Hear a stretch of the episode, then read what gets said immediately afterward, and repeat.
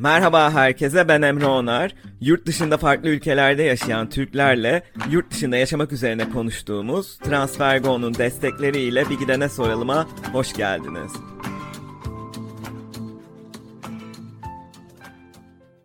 TransferGo uygun kur ve düşük gönderim ücretiyle çok hızlı, hatta aynı gün içinde uluslararası para transferi yapabileceğiniz bir mobil uygulama. Üstelik TransferGo'yu kullanmaya başlayan her arkadaşınız için 22 euro ödül kazanabilirsiniz. Bu bölümde Sicilya'ya gidiyoruz ve Pelin Bayer konuğum. Koç Lisesi ve İstanbul Üniversitesi İngilizce Öğretmenliği mezunu Pelin Hanım'ın İtalya'ya ilgisi çocukluğundan beri varmış ve 16 yaşında tek başına Floransa'da bir sanat akademisine katılmak için otobüsle İstanbul'dan Floransa'ya gittiği macerayla İtalya serüveninde başlamış. Çünkü gittiği gibi zaten oralı hissetmiş. Hatta döndüğü gibi İtalyan kültürde de İtalyanca dersleri almaya başlamış. Ama yurt dışı macerasının tam başlaması 2002 senesine denk geliyor. Hollandalı eşiyle tanışmasıyla Hollanda'ya taşınıyor ve orada İngilizce öğretmeni olarak çalışmaya başlıyor. Ta ki eşiyle boşandıktan sonra Sicilya'ya seyahat ediyor. Ve oraya gittiği gibi hayran kalmasıyla 2017 yılında, yani yaklaşık 7 yıl önce Sicilya'ya taşınıyor. Pelin Hanım şimdilerde Sicilya'da yavaş deneyim turları ve sanat turları organize ediyor. Zaten kendisinin sayfasını, bölüm açıklamasına ekleyeceğim. Oradan da inceleyebilirsiniz. Çok güzel işler yapıyor. Bunları da konuşacağız. Ve tabii ki Sicilya'daki hayatını ve Sicilya'nın nasıl onu bu kadar yakaladığını konuşmak istiyorum kendisiyle. Merhaba Pelin Hanım, hoş geldiniz. Merhaba. Gerçekten çok güzel bir giriş oldu. Tüylerim diken diken. Ya çok tatlısınız. Çok teşekkür ediyorum. Harika. Valla benim en merak ettiğim şey Sicilya'ya nasıl gitmeye karar verdiniz? Yani turist olarak gitmeniz tabii şaşırtıcı değil. Sicilya çok güzel bir yer. Ama evet, oraya gidip taşınmaya karar vermek eminim çok da kolay olmamıştır. Kesinlikle sana katılıyorum. Ben bile hala kendi kendime soruyorum bu soruyu. Çünkü gerçekten bir masal gibi bir durum. Neden bilmiyorum ama Sicilya, her ne kadar ben İtalya'yı hep hayal ettiysem, seyahat ettiysem de Sicilya benim için hep böyle kitaplarda, filmlerde kalmıştı. Sicilya'ya tatil yapmaya geldim. Siracusa, Ortigia. Siracusa çok önemli bir şehir. Ta eski antik Yunan zamanlarından bahsediyoruz. Hatta İsa'dan önce 3000 senesinden önce dere dayanan bir tarihi olan çok önemli eski Magna Grecia diyeyim o şekilde. Tabii ki bir küçük adanın içinde yine bir adası var. Siracusa'nın Old Town denilen kısmı Ortigia. Ben Ortigia'ya aşık oldum. Aşık oldum ve dedim ki ben burada öleceğim. Hatta bir arkadaşım vardı yanımda. İstersen önce yaşa, ondan sonra. Tabii ki çok böyle hemen hoppadadak bir taşınma olmadı. Çünkü o yıllarda ben Hollanda'da, Amsterdam'da İngilizce öğretmenliği yapıyordum. Değişik okullarda çalışıyordum. Çok yoğun çalışıyordum. Çok yoruluyordum. Hollanda'da çok yorulmuştum. Türkiye'ye dönmeyi düşünüyordum. Fakat maalesef yurt dışında yaşadıktan sonra, yurt dışında yaşayan herkeslerin bildiği konu, Türkiye'ye dönüş çok kolay olmuyor. O yüzden gerisin geriye beni Türkiye'den Hollanda'ya döndürdüler. Sen orada kal, Türkiye'ye tatil yapmaya gelirsin diye. Bir tatilde Sicilya'ya geldim. Ekim ayıydı. Ve tabii ki Akdeniz ülkesi olduğu için hava çok güzel, yiyecekler, insanlar. Fakat şunu söyleyeyim, yani herkesin kendini bir yere gittiğinde işte bak ben evde hissediyorum, burası sanki ben burada doğmuşum, sanki insanları tanıyorum. Bu bir şey, yani her şehirde bu yaşanmıyor, bu duygu. Mesela ben Roma'ya da çok gittim, Roma'da da ama hiçbir zaman Roma'da bu hissi hissetmedim mesela. Hani hep gidip gelip geldiğim bir şehir olarak kalmıştı. Böyle bir aşk hikayesi ve zaman içinde anladım ki hakikaten aradığım her şeyi burada buldum. O nedir? Aradığım her şey kendinle barışık olmak, kendinle mutlu hissedebilme. Yani artık şu müzeye gideyim, orada bir açılış varmış, orada bir gece varmış. O şeyler azalmaya başladı gitgide. Anladım ki içten gelen bir mutluluk vardır ya, işte hani derler ya, kendin de olabilme, kendin gibi olabilme, insanlar, etrafındakiler, yediğin, içtiğin, iklim, hepsi bir paket. Hepsini buldum. Küçük bir yerde. Harika. Ve belli bir yaştan sonra aslında yeni bir yere alışmak da zor bir şey. Bunu mesela konuklarım dile getiriyor, hani atıyorum 40 yaşından sonra yeni bir yere taşınıp orada arkadaş edinmek falan. Bunu da belli ki başarmışsınız. 7 yıldır oradasınız çünkü. Kesinlikle kendimi pohpohlamak falan değil. Ben bunun farkında değildim. Öncelikle tabii bunu çok iyi, beni çok iyi tanıyan ailem bunu her zaman bana söylerdi. Yani sen nereye gidersen git dünyada arkadaşların da oluyor ki, yani oralı oluyorsun. İlber Ortaylı'yı çok okurum ben. Kendimi de çok yakın hissederim İlber Ortaylı'yla. Yani çok benzetirim. O da çok değinir. Bunu ben her gittiğim yerde içten gelen bir şey var. Yani kendimi oralı gibi görüyorum ve oralı gibi yaşamaya başlıyorum. Mesela Hollanda'ya gittiğimde de Hollandaca zorunlu olarak öğrenmeye başladığımda kursa katılan bir sürü değişik ülkeden insanlar vardı. Çoğunluğu karşıydı Hollandaca öğrenmeye. Ben de hiçbir zaman öyle bir yaklaşım olmadı. Çünkü ben yaşamayı seviyorum. O yeri yaşaman gerek. Sen o dili konuşmazsan çocuğuyla, ninesiyle, dükkan sahibiyle orada yaşıyorsun. Kaktüs gibi yaşıyorsun. Olmuyor. Sanki biraz da işte diyorum ya, içten gelen bir yetenek. Bu da bir yetenek esasında. Yani bir herkesin başarabileceği bir şey değil. Haklısın. Çok doğru bir yorum bu. Evet. Bir yandan da tabii zaten İngilizce öğretmenisiniz ve İtalyancayı da genç yaştan itibaren öğrenmeye başladığınız için dile hakimiyetiniz, kabiliyetiniz de olabilir elbette. Ama çok güzel bir noktaya değindiniz. Kesinlikle o yaşadığınız yerin dilini öğrenmek zaten kültürü öğrenmeye de yol açıyor ve bu ikisini öğrendiğinizde insan ilişkilerini, oradaki insan dinamiklerini daha iyi anlayabiliyorsunuz. Öyle olunca adaptasyonunuz da daha hızlı oluyor ya da dışarıya da daha açık olduğunuz için yerel arkadaşlar edinmek de daha kolay olabilir. Olabilir diyorum çünkü İngiltere için bu tam geçerli değil. İngilizce çok global bir dil olduğundan hani varsayımda bulunuyorum ama dediğiniz çok mantıklı geldi. Evet. Peki Hollanda'da çok uzun bir süre yaşadıktan sonra İtalya'ya taşınmak hangi açılardan iyi geldi? Yani ben iyi gelmiştir diye düşünüyorum. Özellikle iklim bakımından. Tabii ki iyi gelmez mi? Sanki böyle gözlerimin önüne kapanmış kalın perdeler vardı. Onlar açıldı. Bir kere güneşi buldum. Güneş, yaşadığım yer bir ada, deniz, yürüyüş yapıyorum, deniz kenarındayım. Dışarılarda oturuyorum akşam 8'e 9'a kadar. Ceket giymeye ihtiyaç duymuyorsun. Yani tipik bizim Türkiye'de yaşadığımız Güney sahilinde, Bodrum'da, Urla'da, Ege'de o yaşam tarzı. Tabii ki bu bana 15 sene sonra müthiş yeni bir hayat gibi geldi. Yani diyorum ya, çocuk gibi mutluydum ve o mutluluk hep arttı, hep arttı. Nasıl arttı? Sade yaşayarak. Çünkü bu ülkelerde, yani bu Akdeniz ülkelerindeki yaşam tarzı sade bir yaşam tarzı ama o kadar doyurucu ki onu zaten İtalya'da insanlarında da görüyorsun. Doğru. Küçüğünden büyüğüne kadar. O sadeliği nasıl bu kadar doyurucu hale getiriyor burada? Yani bir felsefi bir durum söz konusu. Çünkü kolay bir şey değil. Aynı zamanda tabii ki onlar da aşırı derecede kılığa, kıyafete, gösterişe, şıklığa çok meraklılar. Fakat ben yaşam tarzlarına bakıyorum. En basitinden, yani makarna yaparlarken mutlaka ölçüyorlar gramıyla. Yani diyorum ya, hiçbir şey esasında belki de dozunu kaçırmıyorlar. Her ne kadar böyle elleriyle, kollarıyla konuşsalar da bir sadelik var. Doğal bir sadelik var yaşamda. Bu nedir işte? Yediği zaman doğal yiyor. Çocukla da arkadaş. Beni en çok etkileyen yaşlılarla çocukların diyalogları. O özellikle bu nine ve dede. Hep bunlar. Bunu ben Hollanda'da tam zıtlarını yaşadım. Yani dedenle veya ninenle görüşmek için randevu yapıyorsun, öyle gidiyorsun.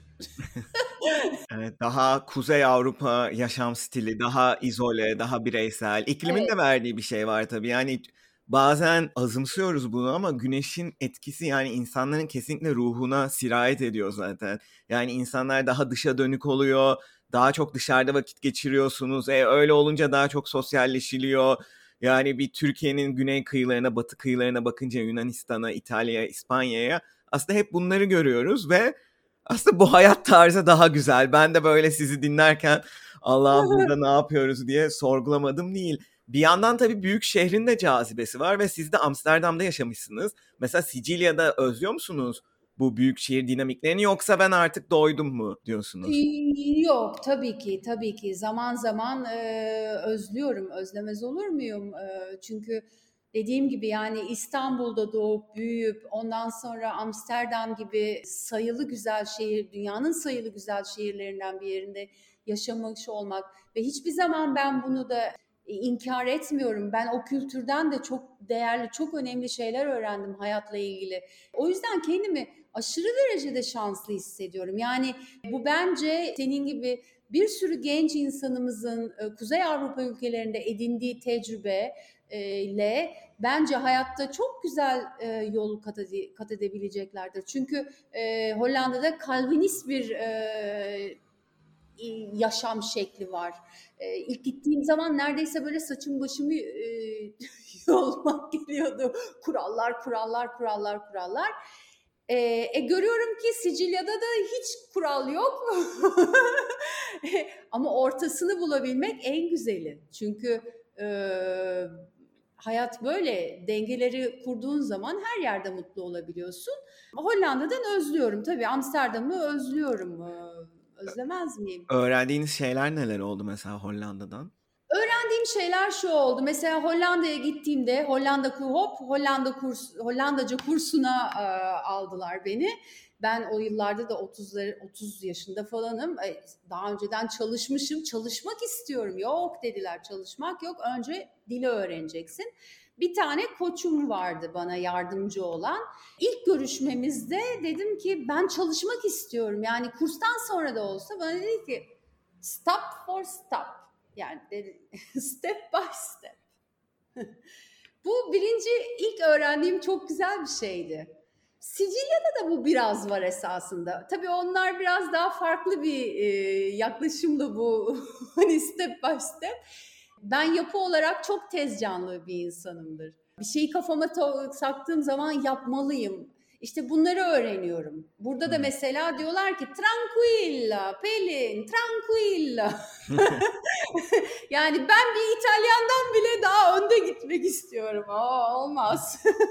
Ama İstanbul'un ve Türkiye'nin de getirdiği bir acelecilik kesinlikle var. Baksanıza siz kaç... 22 yıldır yurt dışında yaşamanıza rağmen onu atlatamadıysanız gerçekten kanımıza işleniyor kesinlikle. Evet. Peki Sicilya'ya taşındığınızda oraya sizin neler bağladı? Yani bu 7 yıl içinde daha doğrusu oraya sizi bağlayan şeyler neler oldu? Kuzey Avrupa ülkesinde yaşamanın vermiş olduğu, Türkiye'ye duyduğum açlık ve sevgi...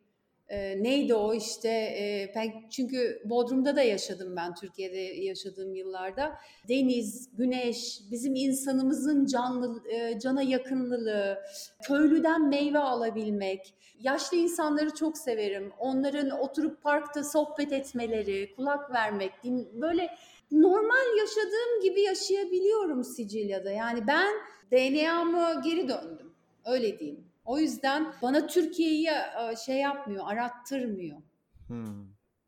Yani o hani derler ya gurbetteyim hissini vermiyor bana. Evet, kültürel olarak tabii, iklimsel olarak benziyor. Bir de hal tavır olarak da tabii İtalyanlar, özellikle Güney İtalyalılar Türklere çok benziyor.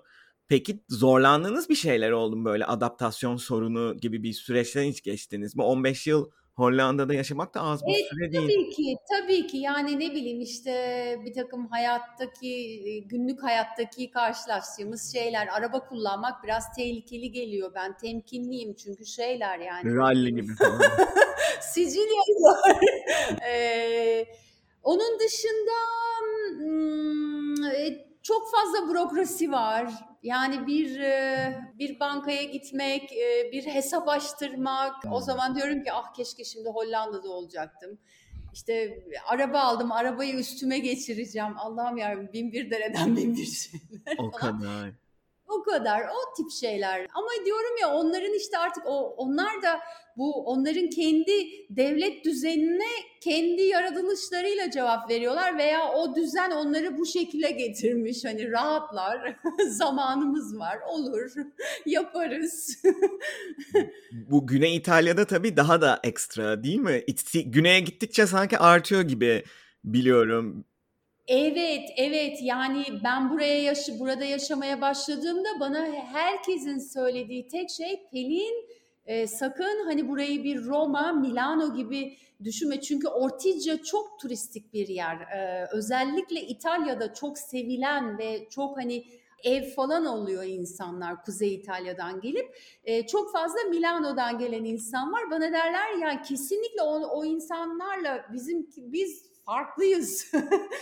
Onlarla da sohbet ettiğinde hemen zaten o farkı görüyorsun, hissediyorsun. Sicilya'nın peki sizce İtalya'nın diğer yerlerine göre farkı nedir? Hani böyle bütün bir adayı düşünecek olursak neler öne çıkıyor? Yani bu yemek de olabilir, atıyorum müziğinde bir fark olabilir, yerel adetlerinde bir fark olabilir.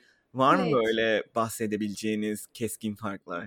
Şimdi tabii Sicilya çok büyük bir ada olduğu için aynı bizim Türkiye'deki değişik bölgelerimiz ve her bölgenin kendine göre bir geleneği, dili, aksanı vardır. Sicilya'da da bu söz konusu. Hatta Sicilya'da çok daha fazla, yani iki köy arasında bile konuştukları Siciliano diyorlar, Sicilya dili farklı olabiliyor. O yüzden de bir sürü böyle minik değişik şeyler var, gelenekleri olsun, yedikleri, pişirdikleri makarnanın sosu olsun, her şey böyle minik minik fark ediyor. Tabii bunu böyle bir büyük bir adayı düşündüğün zaman, mukayese ettirdiğinde tabii ki farklar var. Şu bir gerçek, Sicilya'daki yaşam, ayakta kalabilmek yurt dışından gelen bir insan için çok kolay değil. Yani İtalya'da tabii ki, Kuzey İtalya'da belki çok daha çabuk iş bulabilirsin, daha fazla olasılıklar var. Sicilya öyle değil. Sicilya'daki yaşam son derece, nasıl desem, çok klasik, çok geleneksel ve mütevazi. Siz Ortigia'da yaşıyorsunuz. Evet. Siracusa'nın içinde ufak bir ada. Siz adanın da adasında yaşıyorsunuz aslında. Adanın da adasında, evet. Evet. Çok enteresan. Peki evet. Mesela Sicilya'da çok büyük bir ada, bahsettiğiniz gibi. Yani bizim Kıbrıs'ın kaç katı büyüklüğünden bahsediyoruz ve Katanya, Siracusa, Palermo ve birçok zaten turistik kent ve şehir var adanın birçok yerinde. Sizin favorileriniz hangisi? Şimdi şöyle, ben kendi köklerimde de Giritlilik olduğu için ve ailemde de bir taraf Balkanlardan, Girit'ten var. Kendimi her zaman zaten hani Yunanlı gibi de hissettiğim çok olur. Yunan müziği dinlerim, yemeklerimiz olsun. Yani aileden gelen bir Yunan kültürü de var. O yüzden ben Siracusa ve bu bölge diyorum. Neden? Çünkü Palermo tarafı, bu arada Sicilya 17 tane değişik ülke tarafından istilaya uğramış bir ada. Çünkü herkes buraya gelip yaşamak istemiş, ele geçirmek istemiş. Çünkü Akdeniz'i kontrol altına alabilmek için. Doğru. Böyle olunca Palermo tarafında Arapların çok büyük etkisi olmuş. Yani Palermo'ya gittiğin zaman orada hakikaten o şeyi hissediyorsun, o dokuyu. Halbuki Siracusa tarafı tamamen Yunan, eski antik Yunan. İşte o beni alıp götürüyor zaten. Onun etkisini hissedebiliyorsun. Evet. Bu kısmını daha çok seviyorum yani. Ama çok güzel bir ada. Renkli, değişken, dağ var, deniz var. O kadar çok söz söylenmiş ki bu ada için. Goethe'sinden Freud'una, aklıma gelmiyor şimdi. Bir sürü o meşhur İtalya Grand Tour yaparlarmış. Atlarla, eşeklerle. Hep söylenen bu. Sicilya'yı görmeden İtalya'yı tanıyamazsın diye diyen biri var. Ve bence de öyle. Gerçekten bunun nedeni öyle. Böyle çok lokal bir kültür olması mı sizce? Ya da bambaşka bir dinamik olması mı orada? Her ikisi. Bence her ikisi de. Bir de aslında çok da fazla iç bölgelerinde de hani ufak ufak bir sürü kasabalar var. Siz tamamını gezme fırsatınız oldu mu mesela? Çünkü turlar da düzenliyorsunuz anladığım kadarıyla. Evet. Tamamını tabii ki gezme imkanım henüz olmadı. Ama hani benim Sicilya'ya tatile gelmek isteyen insanlara önereceğim tabii ki büyük şehirler evet ama esas o küçük kasabalar yani hani arabayla içinden gelen sesi dinleyip köylere girip çıkıp o küçük yerler esasında çok daha benim için keşfedilmeye değer hazine mücevher yerler. Bana o kadar güzel duygular verdi ki bu ada. O yüzden bu duyguları paylaşmak istedim. Ben de nasıl yapabilirim, ne yapabilirim gerçekten. Çünkü bir de benim maalesef hayat her zaman yolunda gitmiyor. Tatsız bir olay başıma geldi. Buraya yerleştikten sonra bir sağlık problemim oldu. Ciddi bir sağlık problemim oldu. İşte o benim için bir kırılma noktasıydı ve benim o hastalığı yenmem için Sicilya'ya gelmem gerekiyordu belki. Çünkü Sicilya'dan önceki yaşamımda dediğim gibi tez canlı, restless soul, gezmek, tanımak, bilmek, öğrenmek çok arzuluyordum bunları. Böyle hiçbir şey yetmiyordu sanki. Ama işte Sicilya beni o konuda eğitti. O kadar güzel eğitti ki o yüzden şimdi şöyle bir şey zanaatkarların dünyasına kendimi adadım. Yani o dünya nereden geldi? İşte dediğim gibi Ortigia'da bile dolaşırken artık küçük bir ada dolaş aynı yerler. Özellikle Covid döneminde gizliden böyle çıkıp turlar kendi kendime dolaşıyordum. Baktım o pandemi döneminde her yer kapalı. Bir takım minik böyle dükkanlar açık ama ne olduğunu anlayamıyorum. Dükkan gibi de değil. Tozlu tozlu camlar, eski kapılar. Kafamı içeri şöyle uzattım. Çok güzel bir bayan var içeride. Yani hakikaten böyle tablodan çıkmış kadar güzel, bakımlı, rujlu falan ve üstünde hani böyle laboratuvarlarda çalışanların beyaz tunik şeyleri olur ya. Bir baktım arkasında kocaman bir İsa heykel, kocaman bir şey ağaçtan. Onunla uğraşıyor. Anladım ki restorasyon işleri yapıyor. Sohbet etmeye başladık. Dedim sizinle bir kahve içebilir miyiz? Size bir takım sorular sormak istiyorum. Ama hiçbir şekilde ben bunu planlamamıştım. Yani kendisini gördüğüm anda içimden böyle bir soru çıktı. Ve gazeteci gibi oturduk bir kafede, çalıştığı yere yakın bir yer var. Oraya gittik. Ben cep telefonunu açtım, kayıt etmeye başladım. Sanki onun da konuşmaya ihtiyacı varmış. Bana Ortigia'yı anlattı, Ortigia'da yaptığı işleri, Ortigia'nın tarihini. Ama bunları öyle bir anlatıyor ki yani gerçekleri dinliyorsun, gerçek hikayeler. Yani böyle kitaplarda bulamayacağım. Bir de dedim ya ben hani çok meraklıyım, öğrenmek istiyorum, araştırayım, değişik şeyleri öğreneyim. O anlatıyor kendi hayatından bahsetti, yaptığı işten anlatıyor. Ağzım açık kaldı. Yani güzelliğine dedim ki sahip olduğu ihtiras duygusu ve sabır. Onu anladım. Bende hiç sabır yok ya. Ya yani bu kadın dedim elleriyle tane tane tek tek o getirilen büyük önemli eserler yani Ortigia'daki en önemli müzelerin, kiliselerin değerli eserlerini tadilattan geçiriyor. Öyle çok hoşuma gitti bu. Yani onun hikayesini dinlemek, şehri daha farklı bir yönden tanımak. Dedim bir tane daha röportaj yapayım. Öyle. Küçük bir ada olduğu için adada da bana La Turca diyorlar. Yani adanın Türk'ü. Çok sevdiler. Onların da hoşuna gitti.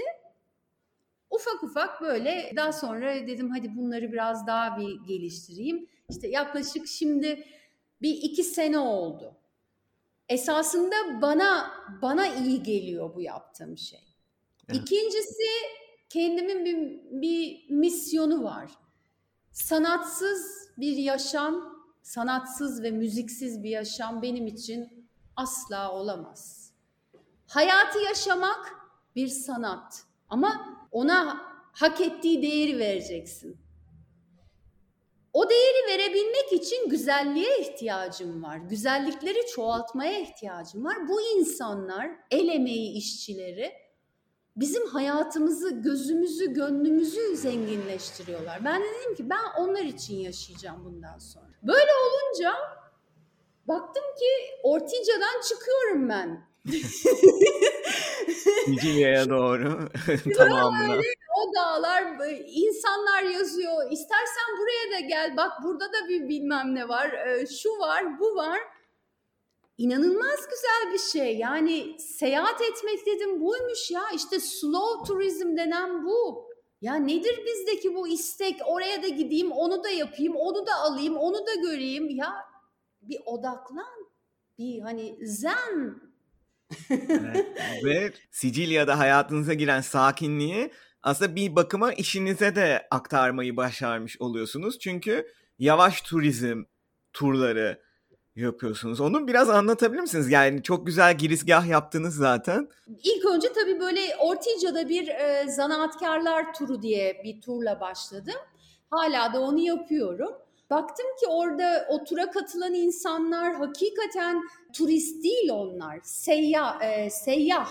Seyahat eden seyyahlar. Çünkü o insanlarla o turu yaparken bir anda sanki tanıyoruz birbirimizi. Şeylerle, artizanlarla sohbet ediyorlar, sorular soruyorlar. Ertesi gün eğer adada hala kalıyorsa gidiyor orada bir şey içiyor, konuşuyor, bana resim gönderiyor. Bak yine gittik oraya. Ya dedim işte bu, yapmak istediğim bu yani bu community feeling'i yaratabilmek. Turizm sadece turizm kelimesi olarak kalmasın ya, kültürler ilerlesin. Böyle olunca dedim ki ya ben bu insanlarla bir gün değil, 2 saat değil, 3 gün, 4 gün neden dedim retreat yapmıyorum? Böyle bir fikir doğdu. Şimdi onun çalışması içindeyim. Tabii ki ben turizmci olmadığım için farkındayım. Çok çalışmak gerekiyor. Biraz şans gerekiyor. Ne mutlu o günlerde sen Instagram'dan bana yazdın. Çünkü küçük şeylerin verdiği mutluluklar paha biçilmez. O yüzden Sicilya'ya gelen insanlara hep bunu aktarmak istiyorum, domino taşları gibi. Böyle bir zor bir hastalık geçirdiğim zaman Türkiye'de çok değerli bir profesöre kontrol yaptırmaya gittiğimde Amerikan hastanesinde bana dedi ki ne kadar güzel bir karar vermişsin dedi. Dünyanın en güzel yerlerinden bir Sicilya'da bir de Yunanistan'da bu yaşamı sürdürebilirsin. Yani bu yaşam tarzını yakalayabilirsin. Sen bunu yakalamışsın. Onlar gibi yaşamayı öğren dedi. Çok doğru. Çok doğru. Yani şimdi tabii ben hep bu böyle bilgiçlik taslıyormuşum gibi geliyor. Tabii ki bir gerçek var. Ben 1973 yılı doğumluyum. Hani artık çok genç değilim. İyi yaşlanmak istiyorum. Kaliteli, yaşam kalitesini arttırmak istiyorum. İstiyorum ki gençler de, insanlar da bunu daha iyi anlasınlar, kavrasınlar ki her şeyde sürdürülebilirlik olsun. Bu. Bu turların amacı da bir araya gelmek, aynı dünyadan, aynı kafada olan insanların tadabileceği, haz alacağı, gezip arkadaşlık kurabileceği, belki günün birinde o da gelecek Sicilya'dan ev almak isteyecek. Çok oluyor böyle biliyor musun? Bana Instagram'dan yazan insanlar var. Yani demek ki benim yaşam tarzımla bir şekilde bir benzerlik yakalıyor veya aradığı şeyi yakaladığını hissediyor. Oluyor yani çok az da olsa oluyor. Ne bu güzel. Da beni çok mutlu ediyor. Bu retreat programlarınızda nasıl bir şey planlıyorsunuz mesela? Örnek verebilir misiniz? Tabii ki. Retreat programlarında tabii ki kesinlikle 5 yıldızlı süper lüks bir otelde kalmıyoruz. Zaten uymaz yavaş turizme. Ama şöyle doğanın içinde böyle her sıradan turistin gelip bulamayacağı çok eskilere dayanan bir tarihi olan dağlık bir yerde, deniz manzaralı, çok güzel bir yerde bize ait özel bir bungalovlarda ve havuzu var tabii. Kalacağımız yer orası olacak. Orada akşamları şeyler yapıyor, organize ediyoruz. Geceler. Mesela işte Sicilya'nın çok eski antik müzikleri var. Tambur çalıyorlar. Onu zanaatını yapan bir kişiyi davet ediyoruz ama bu insanlar o kadar kültüre sahipler ki hani onlardan sadece Sicilya'yı dinlemek değil, çünkü Sicilya dediğim gibi Sicilya'nın içinde o kadar çok kültür var ki yani Arap var, Normandiya var, İspanya var, İngiltere var. O yüzden kendini işte zaten Türkiye'de gibi hissediyorsun. Yani Türkiye'de var işin içinde. O kadar güzel bir mix ki. O yüzden böyle gecelerde otantik şeyler düzenlemeyi düşünüyorum. Öyle bir program yaptım. Ve o kişilerle insanları diyaloğa geçirmek, tanıştırmak. Yemekler kesinlikle İtalya'da 0 kilometre derler. 0 kilometre demek başka bir ülkeden, başka bir bölgeden değil, yerli yerin ürünleriyle organik sürpriz ahçılarımız olacak. Onlar da böyle yaşadığı yerin tanınmış ama karakter kişileri. Gün içinde yapacağımız turlar tabii en önemlisi bu, en ilginci bu. Sadece böyle işte aman artizan tur olarak değil, içinde tarih olduğu, özellikle UNESCO'nun koruması altındaki küçük kasabalar, bir bölge var. Maalesef o bölge turizm açısından çok öne çıkamıyor. Benim arzum da işte o bölgeyi ele alıp biraz orayı tanıtabilmek insanlara. Çünkü çok güzel yerler. Şahane bir program hazırlamışsınız Pelin Hanım. Evet. Pelin's World Sicily hesabından zaten girip detaylı bilgi de edinebilir dinleyenler. Dediğim gibi bölüm açıklamasına ekleyeceğim Pelin Hanım'ın Instagram sayfasında. Valla çok güzel geliyor kulağa. Hem yerel müzik, yerel sanat, yerel yemekler. Bunların doğal bir ortamda. Tam insanın ruhunu okşayacak. Özellikle de böyle dediniz ya seyyahlar için. Hani böyle birçok yeri gezip hani daha o gittiği yerin lokal kültürünü yakından deneyimlemek isteyen insanlar için güzel olacağı benziyor. Ortigia'da ya da Siracusa'da başka yaşayan Türkler var mı? Ya da Sicilya'nın geri kalanında? Palermo'da özür dilerim. Çok tatlı bir bayan sanatçı var. Yine Palermo'da çok tatlı bir bayan daha var. Ortigia'da bir arkadaşım var ama o da çok eskilerde gelmiş. Okumak için gelmiş Erasmus'la. Sonra çok güzel bir iş bulmuş, kalmış. Artık o bir İtalyalı gibi yani Sicilyalı gibi. Çok az. İletişimde misiniz birbirinizle? Katanya'da var. Ama Sirakusa'da işte bir o benim arkadaşım, bir de ben varım. Benim bildiğim. O kadar. Böyle çok iletişimde olan bir grup yok yani. Genelde bunu da konuklarıma soruyorum. Yaşadıkları yerlerde hani Sicilya gibi çok Türklerin akın taşınmadığı yerlerde hani orada yaşayanlar birbiriyle bir şekilde iletişimde mi? Nasıl ilerliyor diye. Dediğim gibi işte hani çok az olduğumuz için belki de öyle bir gruplaşma yok. Bir gün Sicilya'dan taşınmanız gerekse en çok neleri özleyeceksiniz sizce? Özellikle Ortigia'da bir ışık var, bir ton. Onu ancak gelip gördüğünde sana hissettirebilirim, yaşatabilirim. Onu çok özleyeceğim herhalde, maviyi.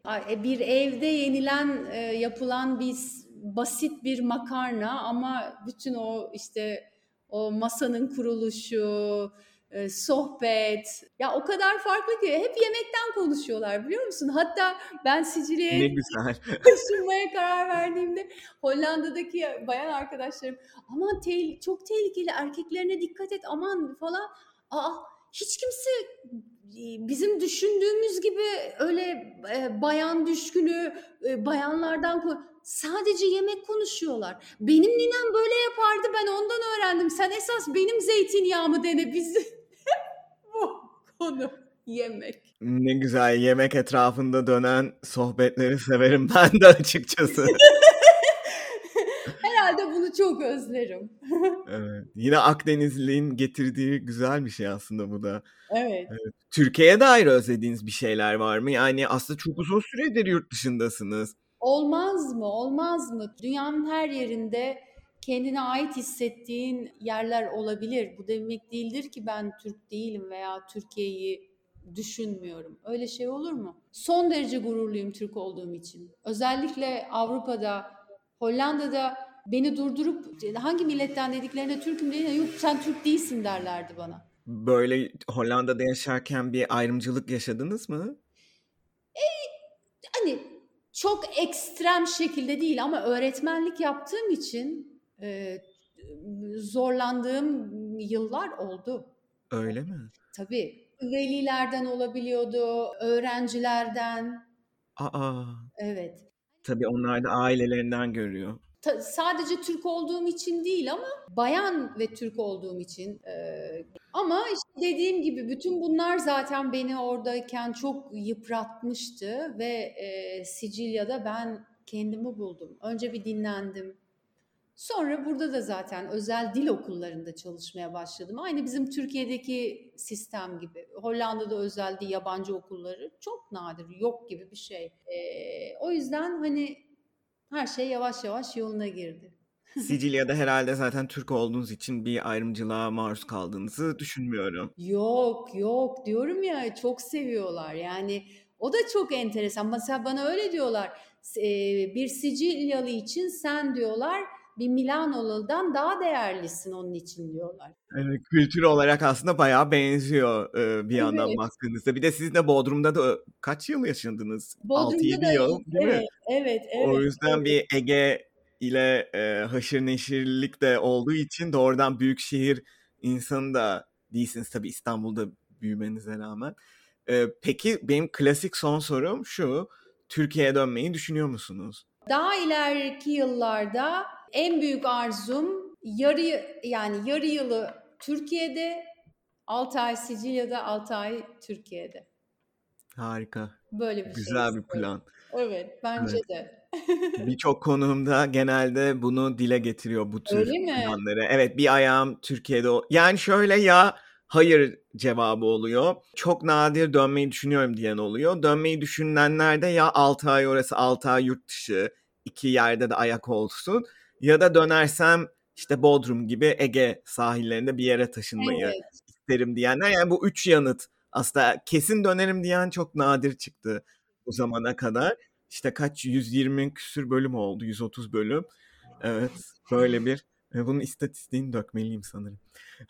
Bu şekilde. Tabii yıllar içinde de 2019 sonu başladım.